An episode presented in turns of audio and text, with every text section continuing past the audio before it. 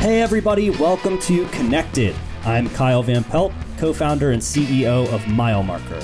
My co host is Judd Mackerel, co founder of MileMarker as well. Connected is a show about the people and technologies that are shaping and building the wealth management industry. More people than ever are searching for great financial advice, and more firms than ever are trying to figure out how to scale their operations to serve those who are searching for their advice. We believe that better connected technology provides the space for better connected people, which leads to better advice. Welcome to Connected.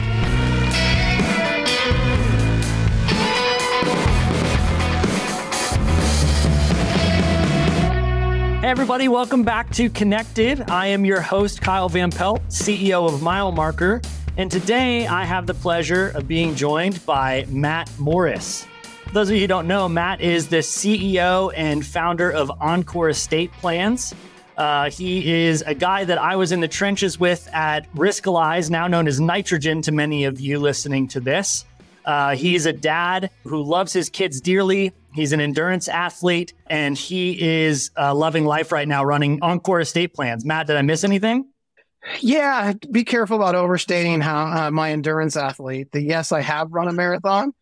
I can't say I've been running as much as I would have liked um, of late, and so you can't quite see me hey. from, from half, halfway down right now with the extra belly I'm carrying. But um, well, listen, everybody's on their own journey, okay? And, and in my mind, anybody who's completed a marathon, anybody who's completed a marathon, that's an endurance athlete, in my okay. opinion. So I'll, that's welcome I'll, I'll on this it. show. Thanks. Well, Matt, I'm I'm so glad to have you here, man. It's good to good to reconnect, and I'm excited to talk about your story here a little bit. Yeah, thank you for the opportunity. You know, it's um man, it's it's amazing how stories in life come together. And somehow recently I've landed in a place I, I never fathomed I'd be. And but yeah. I'm having an absolute blast um, with it. And so so I'm blessed and fortunate and, to to be where I am and and to take on some of the projects that are on my plate. 100%. Well, let's start there, actually. You know, you talk about the path that got you here. You and I knew each other when we were both at Risk Riskalyze. You took some time yep. off after that, and then yep. you kind of wound your way into this estate planning place. And now you end up the, the owner and CEO of a business. Like, talk to us about that yeah. story. How did that come to be? Yeah, well, and you know our time at Riskalyze, and are we going to say Riskalyze and nitrogen every time we say it, or we just need to land on nitrogen? Yeah, I don't know yeah, let's okay, just well, go with what they want well, to be called. Yeah, they, they want to be called nitrogen. So let's just land our time at nitrogen, even though it was response. but, you know, that was an incredible experience. I, I, call it the PhD in wealth tech startup that we got in those years. And man, just so fortunate for from being able to go at that point from being the 10th employee in the door and being able to go on the journey across from a few hundred advisors to, geez, I think 20,000 we were across when I, when I left in 2020 and build up an organization, work for incredible leaders and just incredible team and people.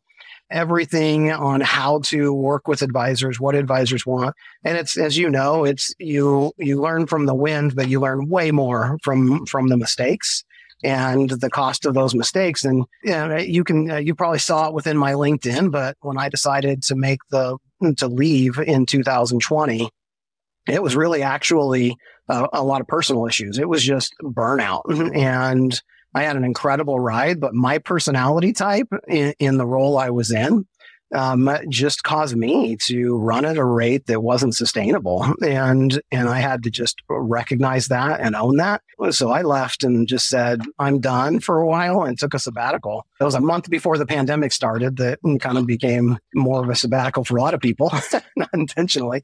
And I just spent some time with my kids and spent a lot of time at the skate park hanging out with my kids and said, you know what? I'm going to trust that what I did accomplish in my time there would find me another opportunity.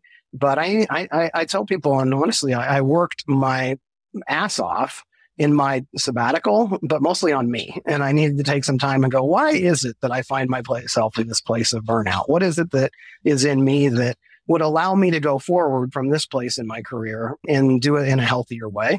And so that was, that was that time. And I absolutely uh, wanted to take advantage of that PhD we got in those years and what I learned and do it again. I have been an entrepreneur all, my entire career. And so then it was a matter of, okay, I'm ready to re-engage and try to do this in a healthier way. What's next for financial advisors and technology and where are the opportunities? And that led me to kind of think about holistic planning and, and seeing, you know, what we had seen the evolution of financial planning to the next levels. And this estate planning category really made a lot of sense to me. So I jumped onto that point with um, a little firm called Helios that was just getting started am in this and have been doing that for a while. Met an incredible guy and business, my business partner now who'd been an estate planning attorney for 15 years. And once I got to know him, our relationship just blossomed and found that we were just perfect business partners. And then along came 2021 Helios had its own business model that they were working on. They decided mm, to make some changes within that and how that affected us on an estate planning kind of where they largely incubated us and gave us a lot of help. And so they set us free to pursue it. And, uh, and we launched Encore from that place. And here I am now, CEO and running a, a wealth tech company and loving it. I, would be remiss if I didn't ask. Yes, I, I, agree. We got a PhD in running things, and now that you're kind of sitting in the seat you are, like, what's what what has kind of been the unexpected part of the journey? You know, that you're like, man, okay, uh, didn't see this coming. This is new. This is interesting. Yeah, interesting question. I would say I was hesitant to be a CEO because I recognized a lot of the parts of the role that are things I don't want to do. I'm not an accounting guy. I'm a sales guy by nature, and running a sales org. That's my corest competency. But I've always been entrepreneurial. I've been a solopreneur for years before um, Riskalyze. And so I've always taken charge that way. And so I think it's some of the things recognizing that I don't have to do the things that I'm not good at. I can find good people for those roles. Everybody kind of talks about we have a little bit of the I'm not equipped for this kind of a role. If I've looked to other people as my model and I don't have the strengths that that person has to do this role, perfect example for me is work directly under Aaron Klein. I'm not Aaron Klein in a lot of different ways. He's great at things I'm not good at. And so, but I can say, wait a minute, what are understanding my strengths, doing a lot of work on me, to understand that and then put the right people in place that have strengths where I'm, I, I have weaknesses and I can focus on the things I'm good at. So it's definitely been an experience in trying to better understand what I need to hand off, what the kinds of people I need around me, but also not trying to be anything other than who I am. And sometimes that's hard for me. it's, a, it's, hard for a lot of us, right? To, to feel like we should be something where that doesn't come natural to us and I'm trying to focus on do the things that come become natural or natural to me. Find people who are good at the things that are natural to them. Yeah, it's that it's that concept of uh, find the things that give you energy; they don't drain energy. Yeah. And uh, you know, we we can't spend all all day long doing only the things that give us energy, but we should try yep. to optimize for as much of that as possible, right? I really empathize and relate with what you were just sharing because I think that's been similar to my journey. Is early on trying to be the the CEO of all of these other people that you've looked up to rather than just being, mm-hmm. you know, mm-hmm. who I am as a CEO. You know, and and I I feel very similarly. Like I think, you know, shout out to Aaron Klein. Um, yeah, you know, we wouldn't have got the PhD without him being who he is, and without Mike McDaniel totally. being who he is. Aaron's an incredible CEO, but I'm I'm not Aaron. Uh, no. I'm not in a lot of ways, and I had to learn how to be me, right? So I empathize mm-hmm. with that and and also not you know that, that's that's the guy we know and we worked with but i'm sure you you might deal with this too where you look at these other larger than life ceos that you want to be like right? Like mm-hmm. the jeff bezoses of the world sure. or the whoever you name it right? And uh, yep. it's it's a challenge not to fall into that comparison trap. Yeah. Yeah. I mean that is the biggest trap the curse of comparison. So how has that been for you? You tell me as a as a ceo not not far apart. You and i both landed in these roles for the first time how is that? Yeah. What has been the surprise for you? I'm curious. Uh, just I, I I really would echo a lot of what you said, but I would I would maybe tweak it and just say I didn't realize how much of the battle would be in the mirror uh, mm. and, and in my own head because that's really what it is. It's like you got to wake up every yep. day and you have to you have to believe in in yourself and you have to believe in and you have to work on yourself. You have to grow yourself just totally. as much as you're growing the company. I think I knew that would be the case, but it still has been the biggest surprise of just how much of the job is that. Yeah. So 100%. Have you, and we're going to have to talk compare someday because I'm talking to a new coach right now that I'm thinking about hiring. And so we'll have to talk through yeah. through that is finding the right people that can help us with that self discovery. And I guess, you know, the yeah. word I was looking for earlier is kind of that imposter um, you know, feeling of here I am in this role and people will look at me in this role and expect something from me versus how do I just execute on who I am and be okay with it? Isn't it? I guess yeah. all of our journey well, to just be okay with who yeah, we are as we are, where we are. And I would say that to the, you know, to the firm owner listening to this podcast and everything too. I'm sure you go through a lot of those similar ideas. And I don't know, the, the mentality that I've had as I've, I've thought about this is instead of trying to adapt myself to be who I think everybody needs me to be, it's like try to create a journey and a story other people want to come come on, an authentic story and journey that other people want to be a part of, right? That that you can authentically go and say, "This is who I am, and this is the journey we're going on." And I uh, owe a lot to to to my business partner too, Judd, because on the same thing, it's like, hey, we're we're just trying to create something that we both know we can do, and and we want to find people who want to come alongside that rather than trying to become somebody or build something that I think other people want us to be and build, and that's hard, you know, because yeah. it's putting yourself out there and it's trusting that people are going to want to come along for that journey. We we are on the connected podcast right? And i've heard you ask that question before yeah. on this is you know how do we get connected? But i think you just nailed it. It's the vulnerability. I'm willing to be vulnerable um, with where we are who we are the struggles we have that and i think within that it's so refreshing. And when we have a yeah. Worthwhile project that is interesting and compelling and people can do it with people they enjoy being in the trenches with, the, the rest of it kind of takes care of itself. It's it's the finding the talent, but if I can be connected with my team in a way that is being willing to share where my weaknesses are and my strengths are and acknowledging that these are points of vulnerability that just help build the connection of, of the team around us. Well, and staying on that theme, I actually want to kind of dig into something from the beginning of your answer there, which was you spent a lot of time during that sabbatical working on yourself. And, you know, to the extent that you would be willing to unpack some of it, I'm just curious about what that looked like. Cause I, I, guarantee you there's people listening to this that have probably experienced burnout. They're trying to figure out how do I, mm-hmm. how do I not, you know, go through that or whatever. I mean, what, what were some of the insights you had from being able to take a sabbatical and learn about yourself?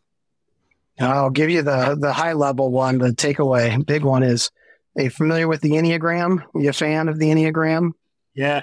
Yeah. All right. I'm a, uh, maybe not a surprise, but as a CEO, as a salesperson, I'm an Enneagram three, and which is the achiever. the achiever. And really, what I the big takeaway I uncovered is that the achievement in me, the achiever in me, is ultimately looking for validation and and, and worth from achieving, from being able to I loved the, you know, being able to qualify my value on what I delivered in sales across my career, what my team accomplished. And that's a blessing and a curse. But it's the, and it's the curse when my value and worth comes from what I accomplish and what I get done and being able to have a better answer for my core value and worth. And that started in me as a young person. Um, I was an athlete and, and a wrestler in high school. And so I learned how to grind. I learned how to work being a wrestler as a young person. And I learned people appreciated it. I was popular for being good at something and got value, validation from mom and dad for being good at something that I didn't get for just being me. And so those are some dark places you have to go into some of our reality. But I don't think I'm alone with business owners, with advisors who have that strong drive, but being able to recognize and, and re architect it in a healthy way that that isn't where my value and worth comes from. To me, that's more of a spiritual question to answer within myself and to recognize who I am apart from my achievement. And then to be able to go into life and, day to day, it's still a challenge and recognize how can I be who I, who I really am in the role I'm in without having to prove something. So there you go. Awesome. How's that for what, yeah, what what a, what a powerful exercise though to do before you went into this role. It's amazing how timing works on stuff. But if you had just jumped straight into this, I wonder if you had been a, you know would have been able to totally to handle it or be as successful in it or all of those sort of things, right? Yeah, I mean, it's the self awareness that mm, you know I'm in was in my late 40s and kind of have to have that midlife crisis or whatever you want to call it that is the takes us on hopefully in a healthy crisis, um, a healthy way of de- dealing with it is it takes us through a journey of self awareness and coming to that awareness that is definitely still a part of me. It's not something that I fixed in that time off, but it's something that I can recognize and be aware of and recognize when I, and I need to stop and I just need to rec- uh, not maybe pursue some things. Maybe I need to grow faster. I mean, now I have to make some hard, hard decisions for company that, and especially in a culture that we're also more is always better in our culture. That's just the way. And I'm, and I'm having to, as a CEO and as we're trying to grow as fast and do everything as fast as we can to also go, is more actually better for my quality of life every time? And it's hard to say no to that. And, but being aware of that internal struggle is, I think, putting me in a better place that says, let's have an excellent team that we strive to provide excellence to who we serve, how we work as a team, but we also don't have to do everything now. And so I'm a sucker for that culture and and it's worked well in the past, but I am happy to be in a place where I can help determine that a little bit. And but I'm having to balance it. I was gonna say, how about you within that same thinking in your situation? Because is more always better? Oh man, I'm so I'm completely susceptible to that ever since I was a little kid. And and it's funny because I see it manifesting in in one of my kids right now too. It's, it's incredible to watch, but it's just even that mentality of wondering what's next before you're even doing the thing that you're doing right now, right? And so that that's that's a struggle for me of not being able to enjoy the present because you're always seeing how something could be better or what's the next thing that's going to be fun or whatever. You're always future looking um, to the extent that it can kind of rob you of the present in some ways. And so I, I struggle with that a lot. And I think that's something that I'm constantly having to to check as well because to your point, you have to know who you are and what you want because not not to be too cheesy or cliche, but we only get one shot at this life thing, right? So it's not like we get to do all of these things and then go back and be like, all right, here's here's where I think I got it wrong. I'm going to go do it all over again um, and and try and get it right. So you have to figure out what you want out of life, and then you have to kind of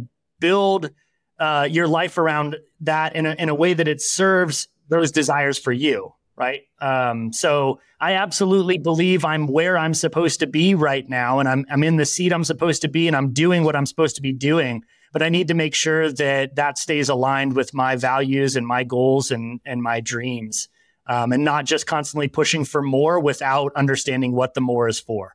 So we could probably spend the entire podcast talking about all of this stuff, which would be fun. Um, but I want to shift gears a little bit here and talk about some estate planning stuff. So, yeah. your business, you know, you help advisors with estate planning, but I kind of want to give you the mic to talk about this a bit because people have been doing estate plans forever. I mean, going, you know, going way, way I mean, you know, mm-hmm. even out before America uh, came to be, people are doing estate plans, right? So this is not a, a, new idea, but yet there has been some technology that's come out to really sort of make this easier, maybe maybe bring it to, to more of a mass market. I just would love to hear you talk about this the state of estate planning mm-hmm. and like yeah. why is it so hot right now? Yeah, I think it's an incredible opportunity uh, for within our space, working with advisors and financial planners. And the reality is, it's been around forever. Every person you speak to that has kids, has any level of assets, recognizes their need for one. They want one. Yet we live in a country that 67% of people don't have one. And so the reality is, is it's hot because the current client experience around estate planning is broken. And so thinking about this in a new way, the technology really that makes it as easy as possible has been around for now 20 years. I mean, LegalZoom was kind of the pioneer here to say, why don't we just take the technology, give people the questions they need to answer, they answer them, and a document comes out. Well, that's been around for a while, but it also hasn't solved the problem. People aren't doing that. Most people have the choice to go, well, I can DIY this. Know hundreds and hundreds of opportunities you can go find online to DIY your estate plan. But I think people look and they go, I, I don't know what I don't know. I don't know. and am I really comfortable with this document if I went and DIY my estate plan? I like the price point. was way better than the attorney down the street and what they told me it was going to cost. But I'm not real comfortable with it. And so let me wait. My advisor's been referring me to this attorney to go to, but I get to go sit down with a stranger and I get to talk about death. I get to talk about the end of my life. I get to talk about my family dynamics with my kids. And I get to do this with a stranger who doesn't know me. I have to give them all the context of my life and start from scratch so that we make sure we get this done right. And I get to spend thousands of dollars, you know, for the, the pleasure. Well, you know what? I'm going to do, I need to do it. I'll do it next year. We'll get around to that. I promise. And advisors year in and year out will refer their clients off to attorneys and, and clients don't take action. And so uh, what we've seen the opportunity is to say, we believe the financial advisor should be integrated into this process without practicing law, that they deliver a better client experience.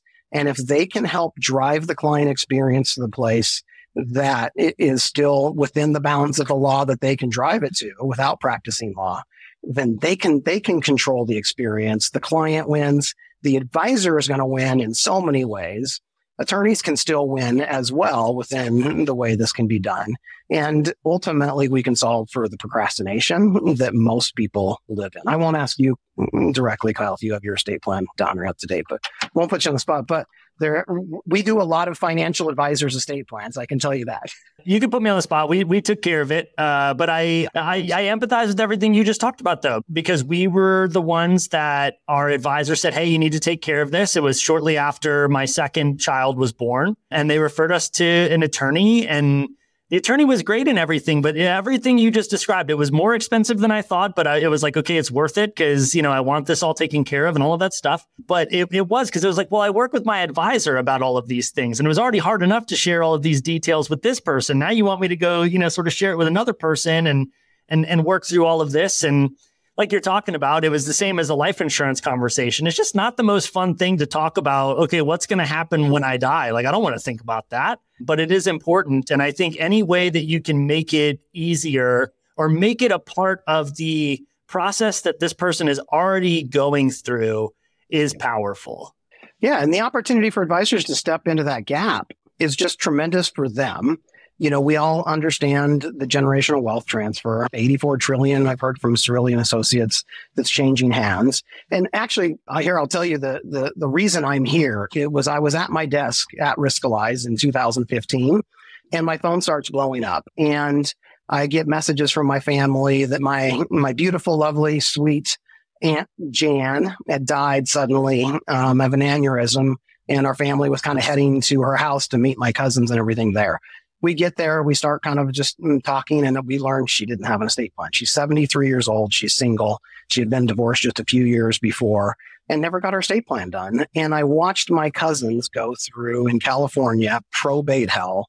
They spent tens of thousands of dollars they didn't need to spend, hundreds of hours they didn't need to spend. The grieving process, I watched them go through that, trying to, had to borrow money from family members to come up with money for the funeral and all the events before they could even get access to their accounts. Her advisor for years had been telling her, mm, get your estate plan done. Here's an attorney. And she said, I'm going to live till I'm 80. And she suddenly wasn't there and just saw the, the chaos it wrought. And it wasn't that hard.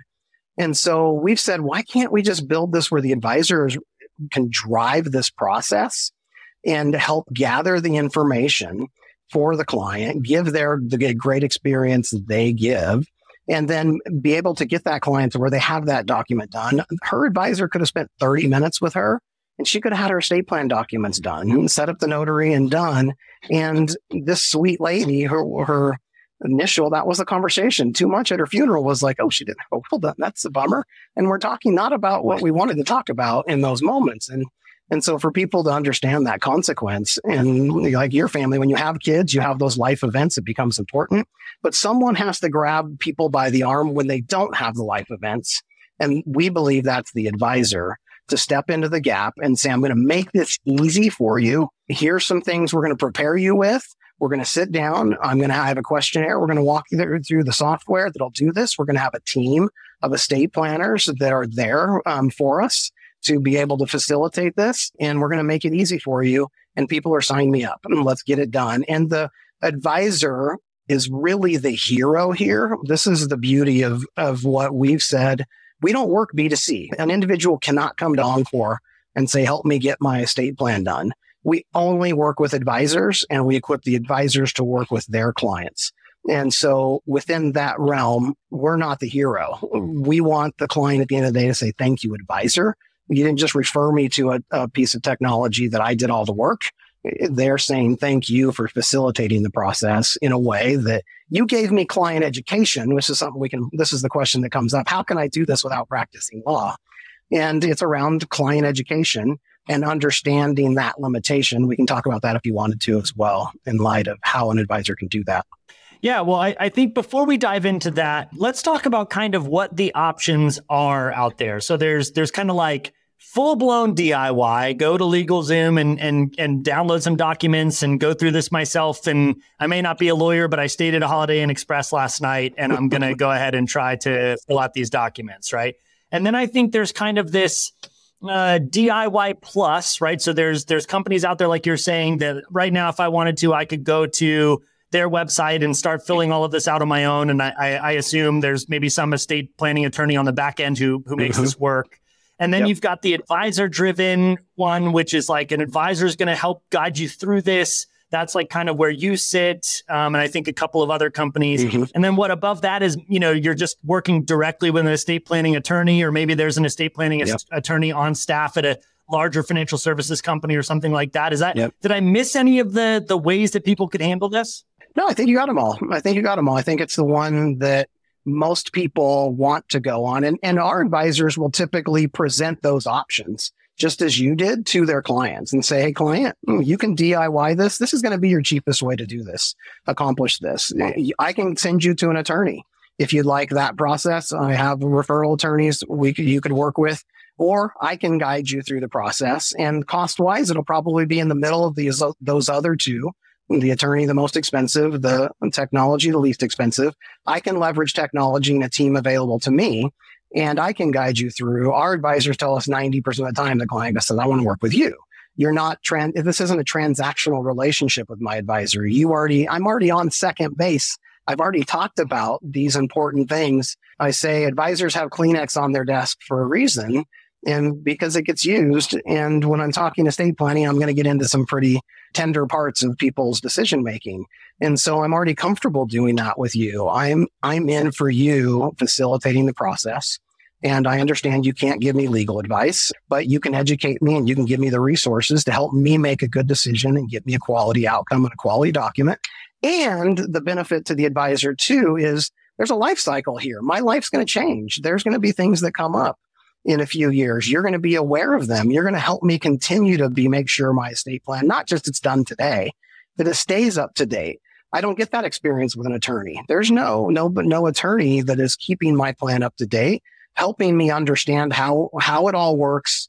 And, but also now there to say, Hey, you inherited some money last year. Would this cause you to think differently about what you'd want to do charity or with your beneficiaries?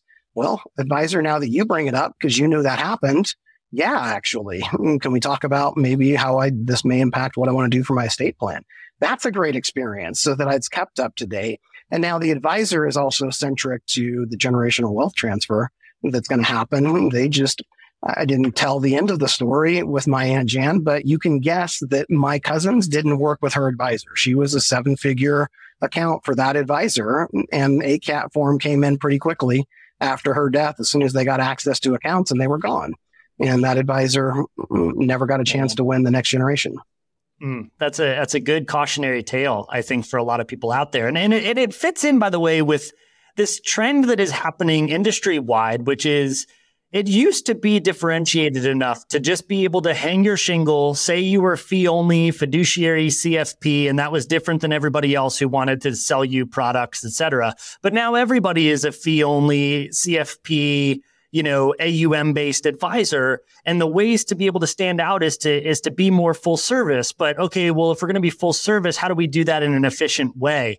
And I love what you guys are doing, which is it is, it is tech enabled advisor assisted estate planning, right? Which is, you know, look, there's still going to be attorneys on the back end of this, et cetera, but you don't have to go retell the whole story, do everything all over again. It's efficient. It works within what you're doing and it allows the advisor to offer a more, more full service offering. And they're probably doing this along with tax planning stuff and, and maybe using a tool like Holistiplan to do that. And they're probably doing this with insurance planning and, and figuring out a way to offer insurance. So now it really can be a, a hub and spoke model of that advisor is the most critical relationship for all things that have to do yep. with money and planning. And they're just helping facilitate all of those offerings for you. So you don't have to continuously be, you know, re-explaining your story to, to people over and over again, right?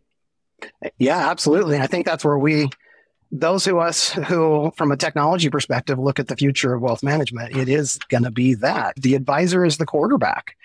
And that is the best thing for the consumer. That is the best thing for the advisor. They don't need to be the complete expert in all, all manners of this, but leveraging technology. Perfect example is Holistiplan. I, I look to them as my model from an estate planning, how we solve for the same thing in estate planning category. But many other services, insurance planning is a huge gap. Um, and there's more technology coming to the table to say, hey, we should help advisors facilitate a good experience with thinking through these other details, um, whether it be college college um, planning, all these other aspects. Obviously, deeper income planning. We're seeing so many more tools that help that advisor expand their offering. That they are the, the primary source. The future of, of financial advice isn't going to be asset management alone. And as we see what AI is is helping to us all to accomplish and, and where that's going, just that one piece is just not going to be enough and to be relevant into the future it's going to have to be pretty comprehensive and the, the number of tools in an advisor's you know too well well, you brought it up, so I want to talk about it. I mean, I'm sure AI is an interesting development in your world, right? Because sure. I'm I'm sure that it can help make your product more powerful. But you know, hey, you know, if if I have some data about me and I integrate this this generative AI into all of this, how can it help with the estate planning stuff? Can it be making yeah. recommendations on when I should make changes or all of those sort of things? So, what role do you see that playing? Is that going to be disruptive for your side of the world, or is that going to be additive? Both um, in a good way. And so, yeah, this is part of why I found the priority. And we've added Matt Pistone, who was one of the founders at Riskalyze, you know, as our CTO, is um, to really uncover what these opportunities are. And so, absolutely, it's going to be disruptive in the way Holistiplan today can read a tax return pretty easy with OCR technology to be able to pull from a static document there are thousands and thousands of estate plans out there. And so we're absolutely huge fans of AI and it'll be part of what we do. But how we are completely thinking about it at this point is a human um, assisted. And so a human quality control on it. And AI right now is so, it's fun to say, it's hot. It makes everybody think you know, we have something exciting. But at the end of the day, it's really a benefit to services like ours that just is leverage for people that the same estate planner can do more assisted by AI. We're committed to always have a human quality control on it until we're years into the future. We don't see the day yet that we just spit something out that AI, and especially right now, it's reading estate plans, pulling the data out of estate plans. Awesome. Well, I want to transition a little bit just to talk. I mean, we talked a lot about your sabbatical and things, but I want to talk some more about who Matt is outside of work. So, Matt, I know you used to live in Northern California. You moved up to Washington State. There's there's great mountain biking and trails out there. You know, I I love to mountain bike as well. But I'm curious for you. Are you uh, like a traditional mountain biker, or have you gotten into this new like e-bike trend uh, to help with yeah. the climbs? Yeah, I own an I own an e mountain bike, and it's been game changing. I don't. Have you done it yet? Have you ridden an e mountain bike? I have. No, and, and and by the way, it's not surprising at all because it is it's tech enabled but human driven, right? I mean, you you know, it it, it helps. perfect. yeah, you, you nailed it. And so I have a, an absolute blast, uh, an e mountain bike. I have one of the the lightest electronic powered or electric powered mountain bikes there are, and so it's not a huge motor. It's not an overwhelming bike. It doesn't feel like a motorcycle, but the technical challenges you can d- take on on a bike like that are an absolute blast. And so I also have a wife who is an ultra runner, and so it enables me to go on her runs when I have the power to climb Mount Spokane and some other mountains in the area that I otherwise wouldn't be able to get up on a mountain bike. and then I can wait for her as we as we as we run the downhills and and so and it's perfect. I ride a I ride a dual sport motorcycle as well. That's my ever other favorite thing here in the Pacific Northwest, and so the, those things translate well. And so I'm on the mountain bike a lot more, but those are my two favorite things. That's awesome. That's awesome. Well, Matt, it has been an absolute pleasure having you on the show. Before we wrap up, I wanted to see is there anything you want to shout out to to the audience here? Yeah, the the world's changing and in so many positive ways. I'm not big on social media and the news. And so I have such an optimism for what's happening and where we're going in so many ways in the world that is maybe because I don't pay attention to a lot of the news cycle on a on a regular basis. And so maybe that's an opportunity for us uh, uh us all that instead of looking what's wrong in the world, seeing what's right and the opportunities that we can find. I had no idea I'd land where I am just even a few years ago. And so, but it's more focused on what's good in the world, what are opportunities to be fixed. And I love working with advisors who largely share these same kind of views and, and people who are really proactive about what the world can be. And so I'll leave it with that. Thank you so much. Super grateful for for you, Kyle, for bringing me on, having this conversation. It's so fun to connect again, and um, can't wait to kind of see you live next opportunity we get to hang out. Absolutely. What a great what a great place to end uh, and a great thought to end this with a very optimistic thought. That's awesome. Um, but since you're not really on social media, I know you're on LinkedIn a little bit, but how sure. can people connect with you if they want to learn more about EncorEstate Plans?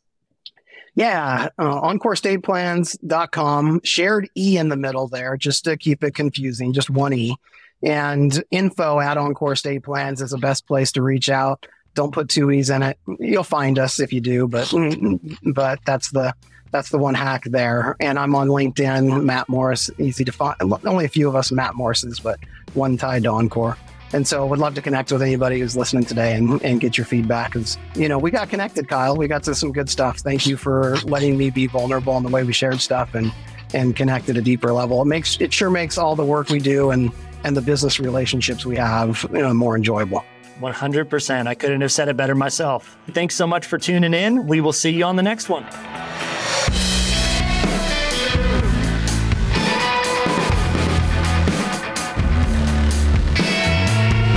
Thank you so much for listening to this episode of Connected. This podcast is brought to you by MileMarker and it is produced by Turncast.